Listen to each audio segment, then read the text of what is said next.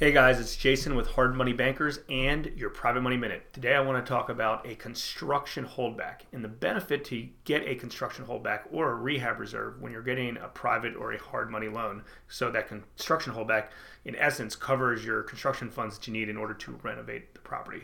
There's pros and cons of getting it that we're going to go through. So first, a construction holdback is typically what a lender does to reserve funds for your real estate project. So, for instance, if you're buying a property for $100,000 and it needs $30,000 in construction work, the lender will do a $30,000 construction reserve that gets reimbursed as the work is getting completed and the property is getting improved. And the reason that there is a construction reserve is most hard money lenders are using the after repair value, the ARV, in as a basis to lend off of. So that property is only going to be worth, let's say, two hundred thousand dollars when the property is completely done and the renovations are done, and that's why they reimburse the money in arrears.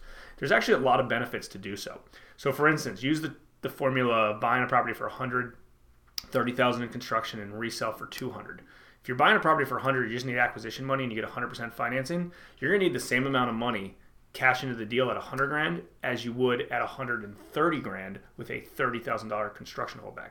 So the cash to close is the exact same thing, but the benefit of having the construction holdback is as the work is getting done, you're getting $30,000 back out of the property in order to renovate the property. So your day one number is the same, but over time you're getting reimbursed for the construction costs of the property in the rehab reserve, and you have that money for cash flow management. So there's a lot of benefits to do so, and obviously, you know, in a lot of these real estate short-term flips, it makes sense to leverage them up in order to, you know, use your cash for multiple deals because you're going to be getting it back very quickly uh, along the profit. So the only main thing that you really got to be concerned about is making sure you have a conversation with the lender to make sure that they have a smooth and easy process to get the construction money back so it doesn't tie tie you up. At hard money bankers you know we're managing 185 projects at any given time. So we've got guys on the street doing construction inspections. So the minute you need that money we get our guys out there we confirm the work is getting done and it's completed and we reimburse it it's that simple. So next time you use a hard money lender,